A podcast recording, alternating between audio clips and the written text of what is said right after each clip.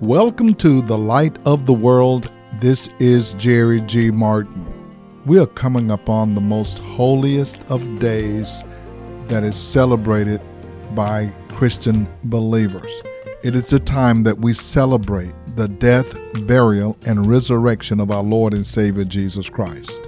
We're going to present you a series of messages that will help you to understand what Jesus Christ did, but more importantly, why he did it.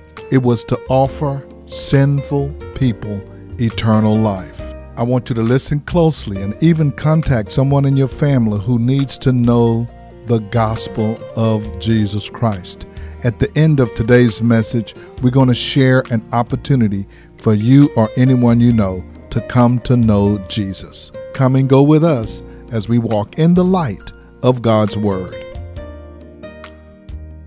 Jesus had been telling them, you destroy this body, in three days it's going to be raised up again. Destroy this temple, it's going to be raised up. I'm going to be lifted up, and I'm going to get up. I'm going to be risen. But they just heard it, but they did not believe it. It's just like people can hear about the word of God and what things are going to happen. They can hear it, but they ain't going to believe it. The Bible says that he's coming back again to receive those who are saved. Oh, yes, I heard that, but when he comes, we're going to say, what you doing here? But he's coming back again. Anybody believe that? Yes. Yeah, you say that now. You say that now. But you don't live like you believe that. Because if he's coming tomorrow, what would you straighten up today?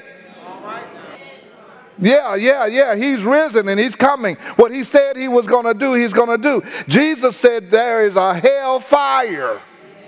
And then you got people say, yeah, I know he say that, but, you know, I don't believe a loving God going to send people to hell. No, a loving God is not going to send people to hell. A loving God is trying to get out there and block you from going. That's why he sent his son, Jesus Christ, so you don't have to go. For God so loved the world that he gave his only son, that who should ever believe on them should not perish but shall have everlasting life. I ain't trying to make you go to hell. I'm trying to stop you from going. You were on your way when you got here.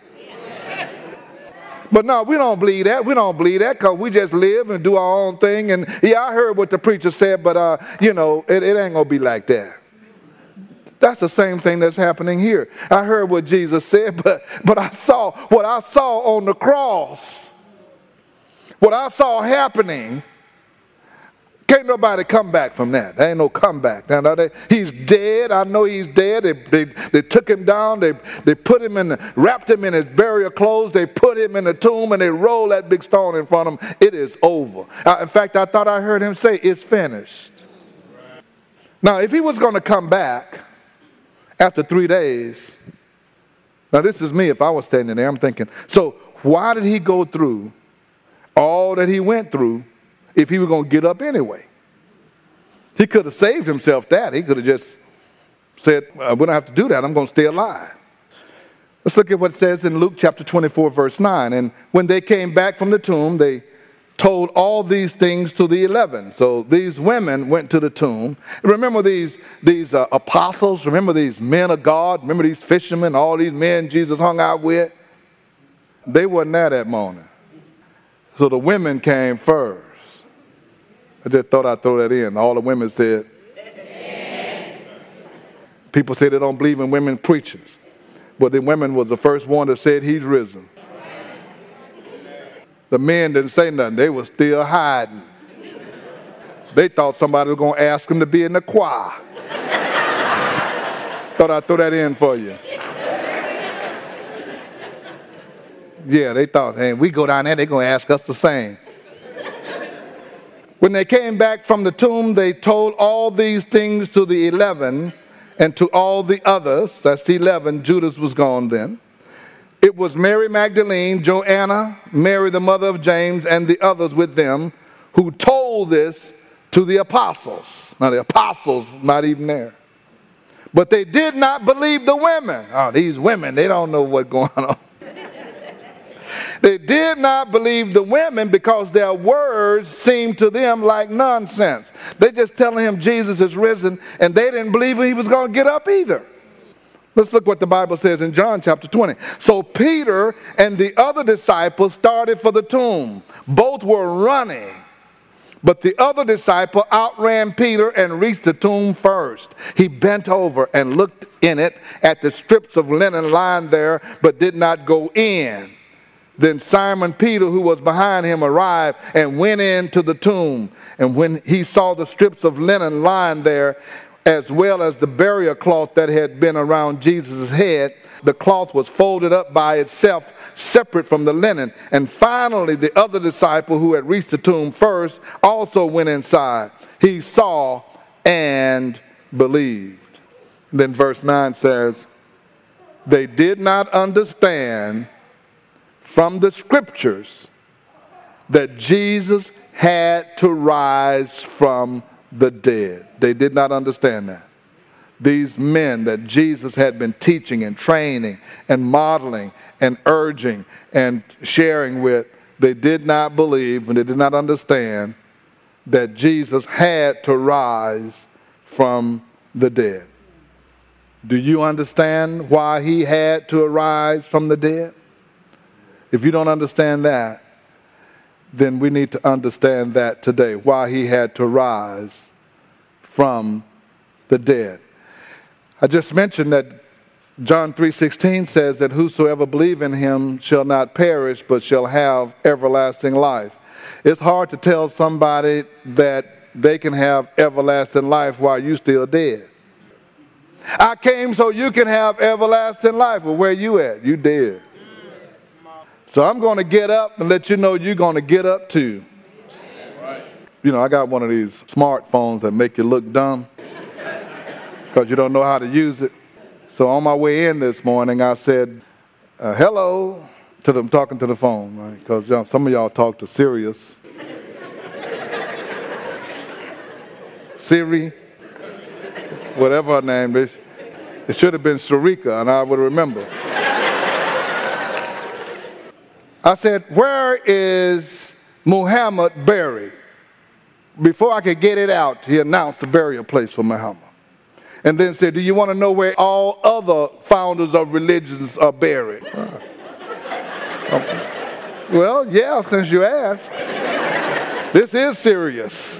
And just start telling where, listing where everybody's buried until they got to the Christian founder. The place where he was laid, they said. But they cannot find where he is. I say, so even the phone knows that he was risen. I said, amen. They said they got a place, but he ain't there. That's my version. What is typically underemphasized when we, we talk about this resurrection story, we know what happened and we know how it happened.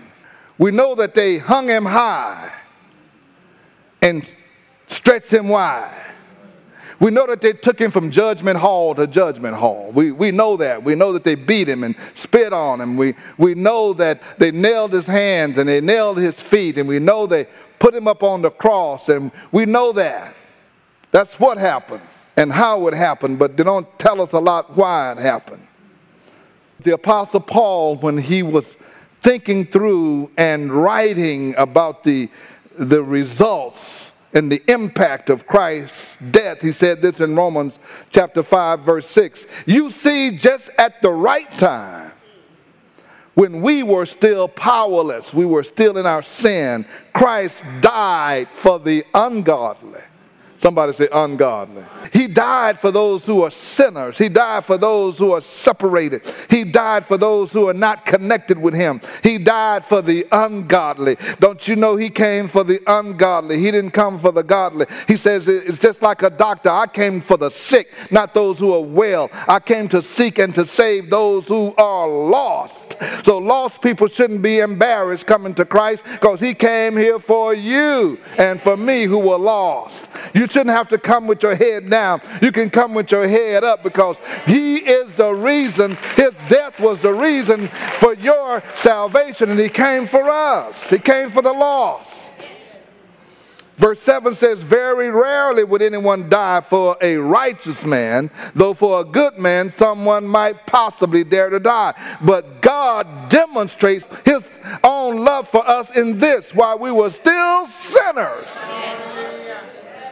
We were still sinners and we were still sinning. Christ died for us. He didn't tell us we had to get ourselves together. If you want to come in here, you got to cut that out and cut that out and stop this if you're going to come to me. He said, no, just like you are, come on. You can't stop doing what you're doing on your own. You're going to need some help, and that help is going to be the power of my blood that is shed for you. I can help you. We're going to break that power of sin in your life and give you a brand new start. Paul said, since we have now, what? Been justified by his blood, how much more shall we be saved from God's wrath through him? God's wrath is coming. Let me say that one more time. God's wrath is coming. There's a day of judgment, and there's a day of judgment, and there's only two destinations. One is heaven, and one is hell. Now, if you don't want to believe that, you might want to get one of these other religions with a dead starter and a dead God. Because they can tell you, you can be a Hindu or Buddhist or something like that, and you can be reincarnated and come back as a cow or a horse.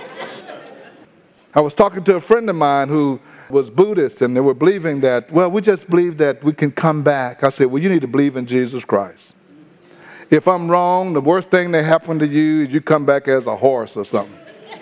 But if I'm right, you got eternal life. Amen. So you might as well go with me. I don't want to take my chances. I want to come back as no horse and say, hey, who, who did this? Amen. I might be a mule. There won't even be no thoroughbred. Who wants to be a mule? Amen. Raise your hand if you want to be a mule.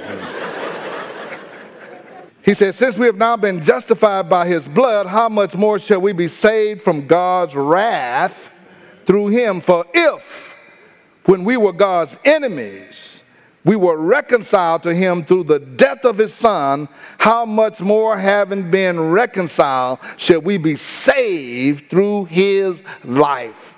That's why he did that, so that we can be brought to him and reconciled and saved through his loss. That was the process, that was the mechanism, that was the plan of God to say, how do I redeem these lost people? Somebody got to shed blood for their lives so that they won't have to shed it in the end. Somebody's going to have to pay the penalty for the sin that's in their life. I can do that once and for all and do a blanket salvation for everybody by shedding the blood of my son, and anybody who believes and comes under that blood, they can be saved. This is Pastor Jerry G. Martin, and every year this time, our focus turns to the death, burial, and resurrection of Jesus Christ, our Lord and Savior. That's the good news. The bad news is it seems like we only wait until this time of the year to really focus on what Jesus Christ did for us. For every believer, every day, we should be thankful to the Lord that he gave his life for us so that we do not have to perish, but we can live an abundant life, and we can escape the fires of hell and spend eternity with God in heaven. Jesus came to seek and to save those who are lost. What is he going to save us from? Eternal damnation and hell fire. Those of you who are listening to me right now, you may be at church, but you may not be in church. That means that you're just going through the motions, you're just attending, but you're not connected with God. This is the season to remind us of why Jesus Christ came in the first place, and he came to save a lost and dying world. You can make that decision even now to give your life to Jesus Christ. I give you this opportunity to be my guest at the Light of the World. We meet each Sunday at ten a.m. at one six one six one Old Humble Road. You can meet Jesus Christ as Lord and Savior, and you can join with the family of believers that will help you to grow and fulfill God's will and purpose in your life. If you would like to listen to this message again or previous broadcasts, go to our new website at lowcf dot org. lowcf dot org. Again, that's L O W C F dot org. Now for the Light of the World, this is Pastor Jerry G. Martin saying, may the Lord our God richly bless you, and we'll be with you again next time.